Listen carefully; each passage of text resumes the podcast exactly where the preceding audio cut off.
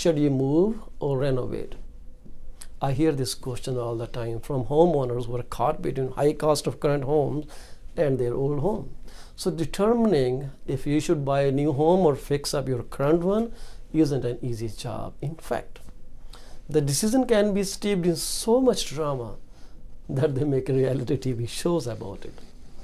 So if you are considering whether to move or improve, let me tell you, there are three things you should consider. Number one, will a renovation truly fix what you don't like about your property?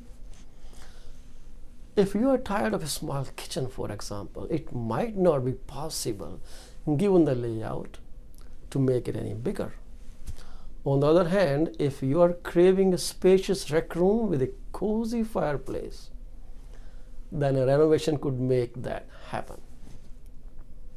Yes, of course, there are some things you may want that aren't specific to your house, such as an easier commute or a nearby park. These are the features you may only be able to get by moving. Number two, how much will renovation cost? How does that compare to the cost of moving to a new home? It is important to get accurate estimates of each so you can make a smart decision. This is where a good realtor can help. Keep in mind that renovations have a habit of costing way more than you originally anticipate. As mentioned earlier, the final result should be a home you want to stay in for quite some time. Number three, beware of compromising versus settling. Whichever decision you make, renovate or sell, you can expect to have to make at least some compromises. That's normal. For example, consider adding an extension to your house.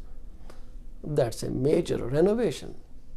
Is it the ideal way to get the extra room you want? Do the benefits of renovating outweigh the benefits of finding a new, larger home designed to include the space you need, meet all of your requirements? Well, I work with various contractors and handymen.